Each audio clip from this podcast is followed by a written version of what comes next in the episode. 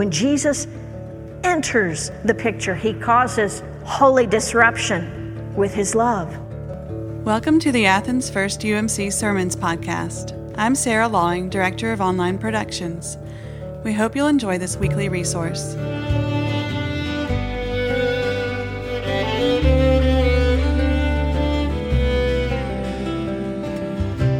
It's a blessing to be together in the house of the Lord, isn't it? It's a joy to see faces I haven't seen in a while and to have new members. 11 new members join our church to baptize Annie Wright Ruffin. What a morning. What a blessing for us to be here together to worship our mighty God. Our scripture comes from the Gospel of Mark, chapter 6. It's verses 30 through 34 the apostles gathered around Jesus and told him all that they had done and taught. He said to them, Come away to a deserted place all by yourselves and rest a while. For many were coming and going, and they had no leisure even to eat.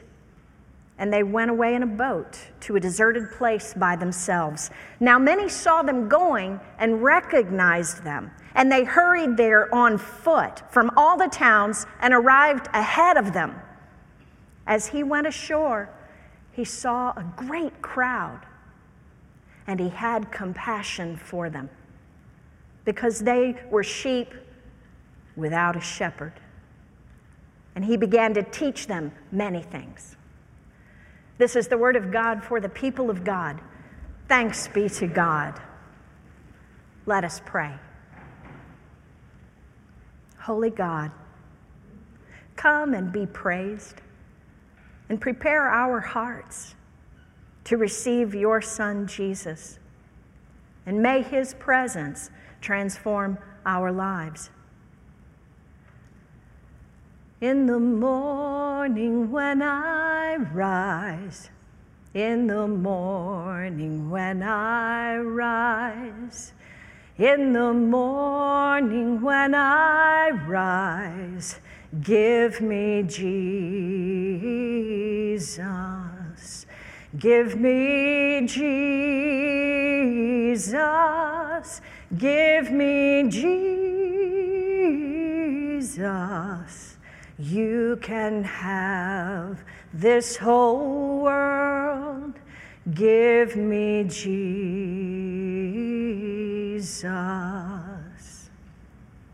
Amen.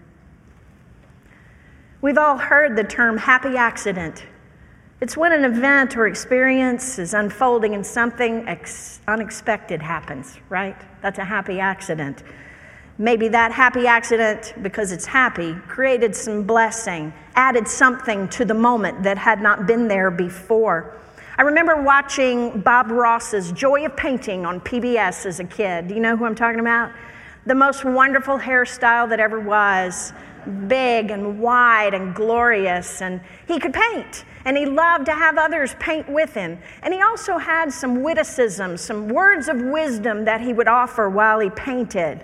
He said something so famous now, it's running across the internet in many places, but he said this We don't make mistakes, we just have happy accidents.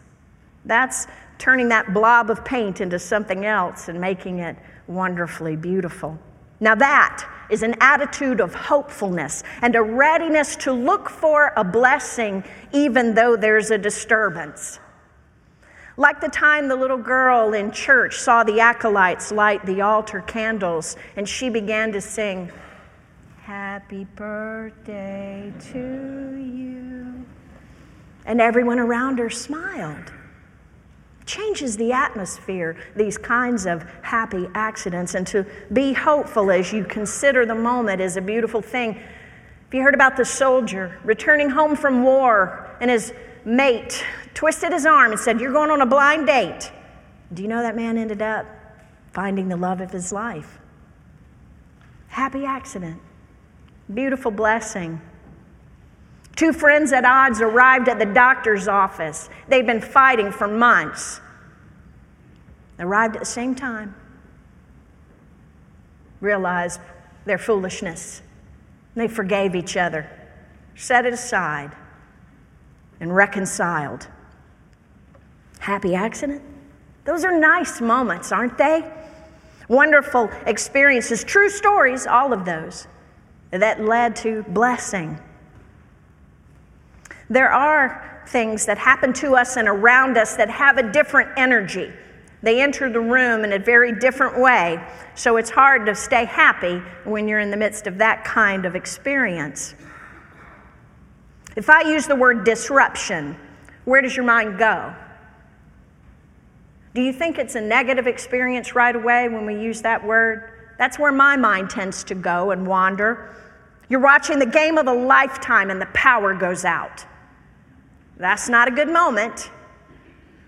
The traffic comes to a standstill, so you know you're going to be late. A pandemic begins. A loss comes. A birth occurs. A job is new. the weather. All of it. All of it qualifies as a disruption in some way, does it not?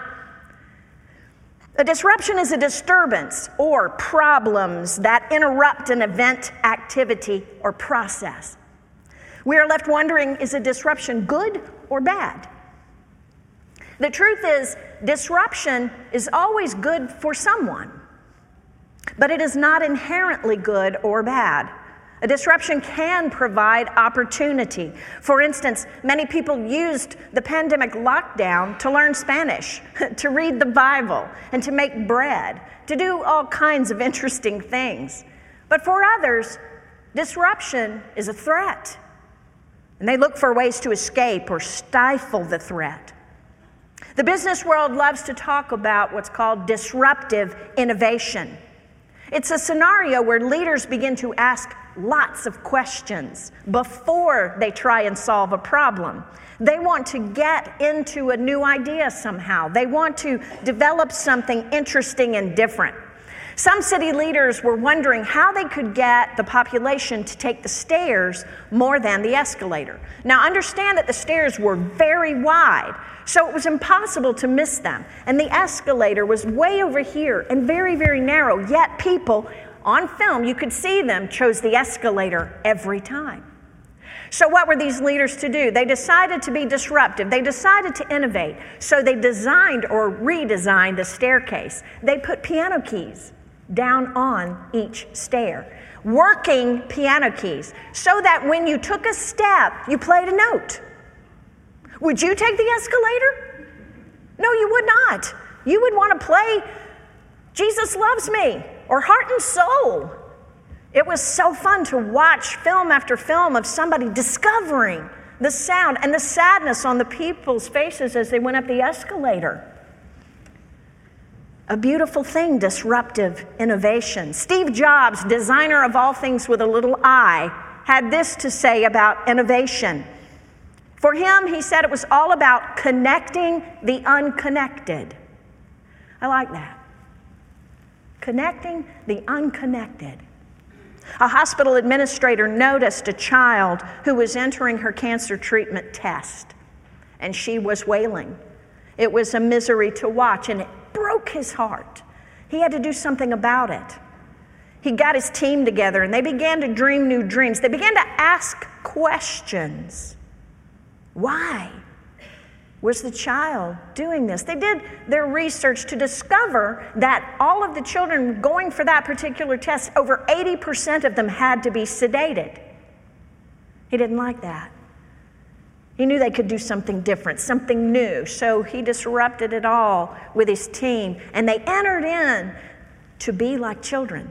They came to the hospital as if they were children. They themselves wandered through the hospital at a very short level, looking at all the things children would have to look at, digesting the information children would have to digest, and they said, No, this really is scary for a child. So they decided to do something about it.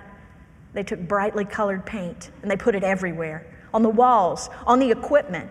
They introduced characters with friendly faces and they built up, wrote up comic books.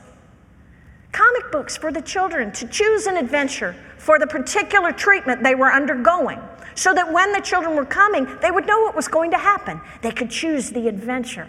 They could enter into it in a holy way, a more marvelous, lovely way to experience their healing. Do you know what? They went from 80% of the children requiring sedation to 20%. Isn't that marvelous? It appears that connecting the unconnected leads to breakthroughs. In my walk as a Christian, I've noticed disruption happens a lot. If you read scripture, if you study your Bible, disruption occurs a lot. Among God's people, a lot. The lives of believers then and now. It happened in the ancient church, and it happens here today. It happens in the community, and in your life, and in my own life, doesn't it? If I had a microphone and I walked around to you choir and I said, Tell me about disruption in your life, we would spend a lot of time together, I think, having a moment talking about disruption. But it might be good to go back to the very beginning for a special moment when God created the first holy disruption as He made the heavens and the earth. Think about it with me for a moment. Let your imagination take hold for just a moment. When I imagine the world taking shape and I try to picture the dawn of creation, it is not a silent movie. There are things happening, a lot of things happening. I don't know what the noise level of the birth of the sun and the moon and the stars would have been like. I do know fireworks. So I would imagine it would be an explosive undertaking for those things to be created. I do know the sound of moving water. I do know that. And the sound of cicadas on a summer night in this area is loud. What music there was at creation. What beauty God disrupted the nothingness with. A blank canvas came to life. Remarkable. My point is this when God breaks in, He breaks in with blessing and new life every time. Even after the children spoiled the garden, God found a way to help. He sent his son Jesus, who arrived as a holy disruption. There could be no business as usual when Jesus is present. That was never going to happen. He came with holy disruption. An unexpected, unorthodox king whose kingdom is not of this world. The one who came to connect the unconnected. To some, he was just an ordinary human being, a carpenter's son. Who was he anyway, really? He just came to cause trouble. That's how some viewed Jesus. That's how some still view Jesus. But then there are those who sense there's something extraordinary, something incredibly amazing and holy about this man this Son of God. He's disrupting my life.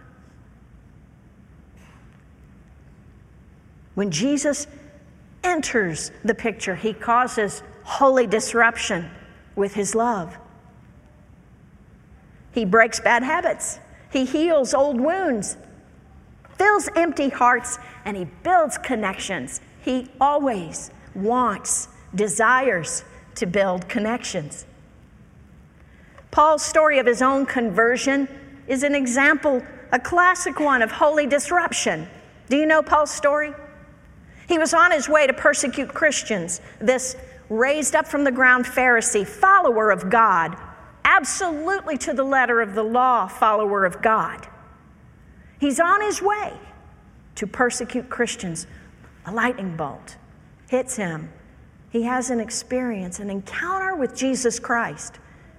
And Jesus says, Saul, Saul, why are you persecuting me? And Paul's life breaks wide open. And a whole new, a whole new servant follower of God is born in the presence of Jesus Christ. That's a holy disruption. When Jesus enters the picture, we can receive it or we can resist it. But it's coming. It always comes. And it came into Paul's life. You see, all his faith journey, before he met Jesus, Paul was living life like walking through a museum. As I said, this faithful follower of God appreciated form and function, was so obedient, absolutely, utterly obedient to God. But in that encounter with Christ, Paul experienced a breakthrough. All pretense ended, and Paul became the exhibition of God's transforming power at work in the world. Paul's story illustrates how completely changed we can be when we receive Christ and commit our lives wholly to Him. Some people can't handle Jesus, it's too much. They don't want to change. Do you know his own hometown rejected him? I don't know if you've ever tried to go home, but usually my people are kind of welcoming. In Jesus' case, they didn't want any part of what he had to offer.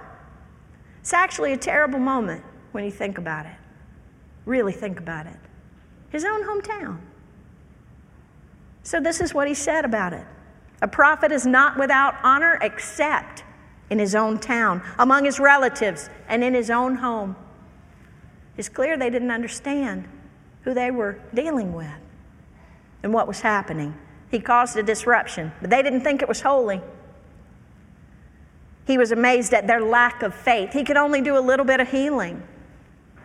It's a terrible thing for us to witness that, isn't it? To lean in and look and notice somebody missing their moment. Don't you hate that? When you see someone miss their moment, the opportunity to receive Jesus was right there in front of them. Something not to be missed. But Jesus causes disruptions. With his presence, he breaks open old lives and new creations are born. Irish artist Derek Rowan was raised in Finglas, North Dublin. His best friend was Paul Hewson. Paul lived down the street from him. Paul suffered a great loss at age 14. His mother died, and it broke Paul's heart. So he spent a lot of time at Derek's house. Derek's father, Robbie, was a devoted Christian, and he loved on the boys. Derek said, It's my father who is responsible for our faith development. He taught us, showed us, was an example for us to love Jesus. Paul Hewson is probably more recognized by you as the lead singer of the rock band U2. Most people know him by his nickname, Bono. Isn't that amazing? Isn't it beautiful? Annie Wright Ruffin is depending on us. Do you know that? You made a promise to her.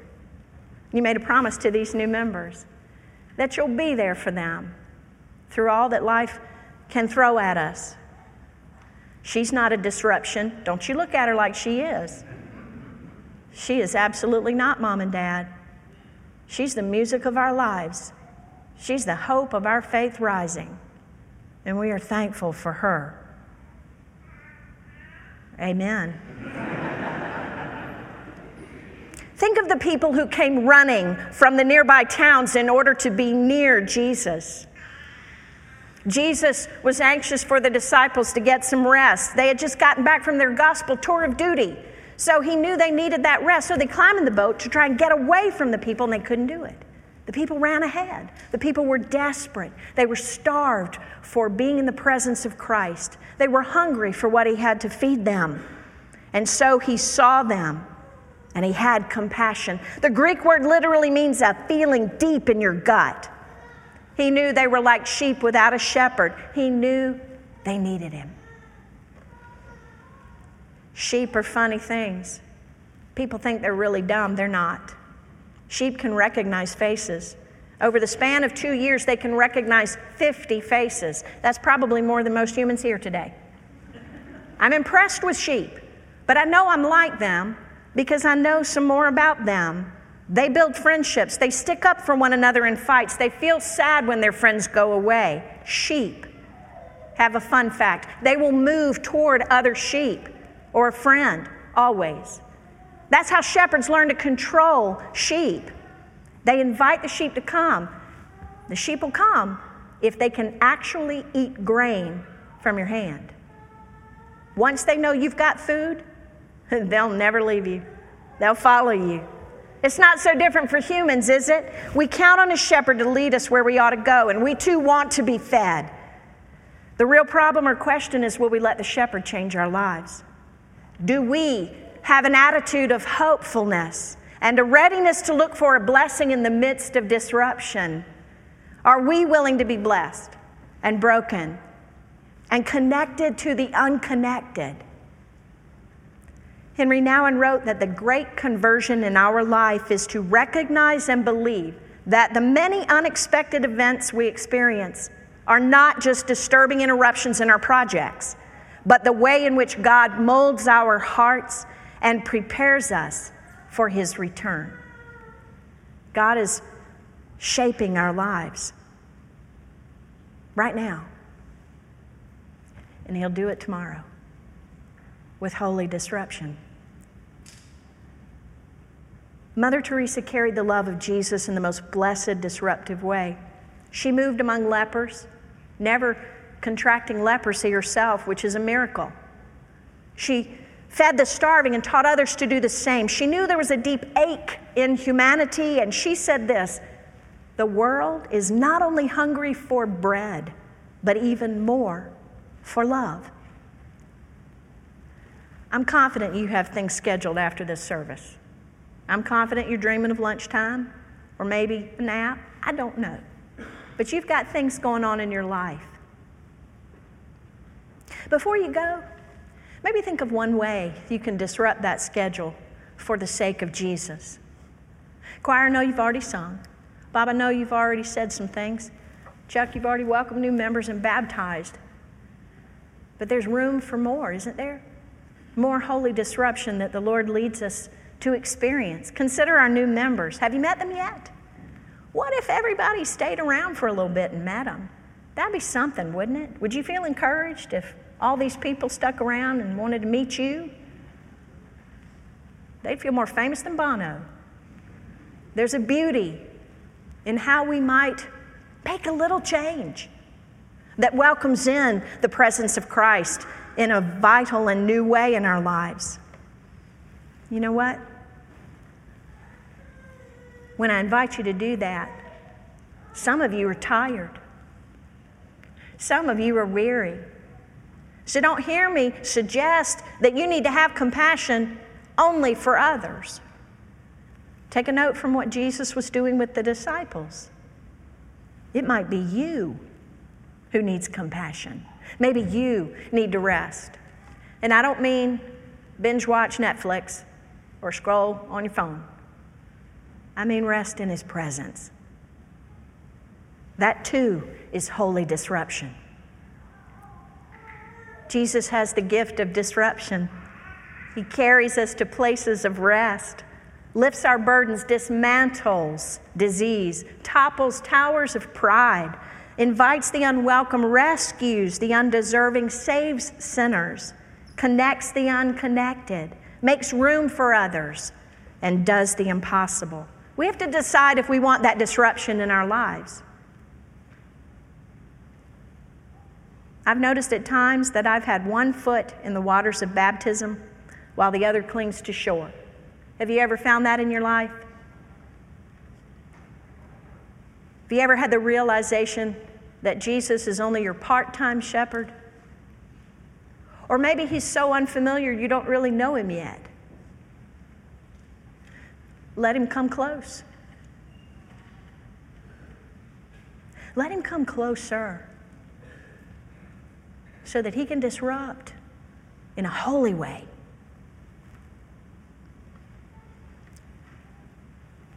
The sheep were without a shepherd. That's what we're talking about. The ones that Jesus and the disciples were planning to take a break from.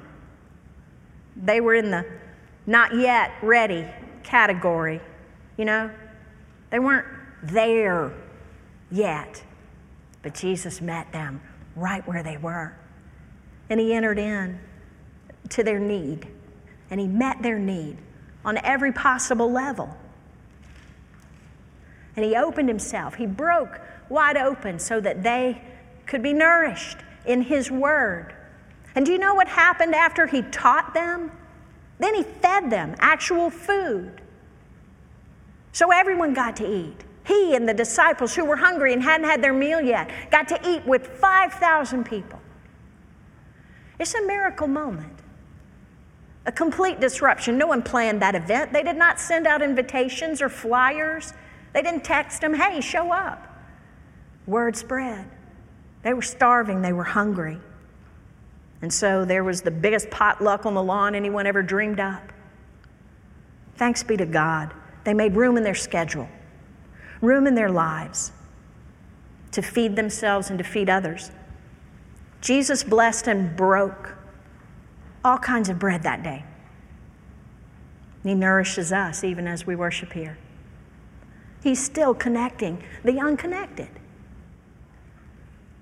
Last Sunday, I drove a 99 year old to the birthday party of a 100 year old. I know, right? It was amazing. It was wonderful to see these women of faith love on each other. They had not seen each other in years, and they were exponentially delighted to catch up.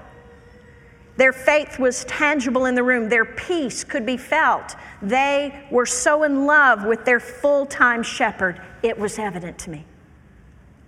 Let Jesus be ours. Let him cause holy disruption in your life.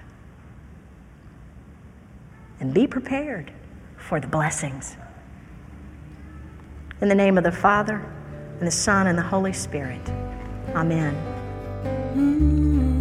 Thanks for listening.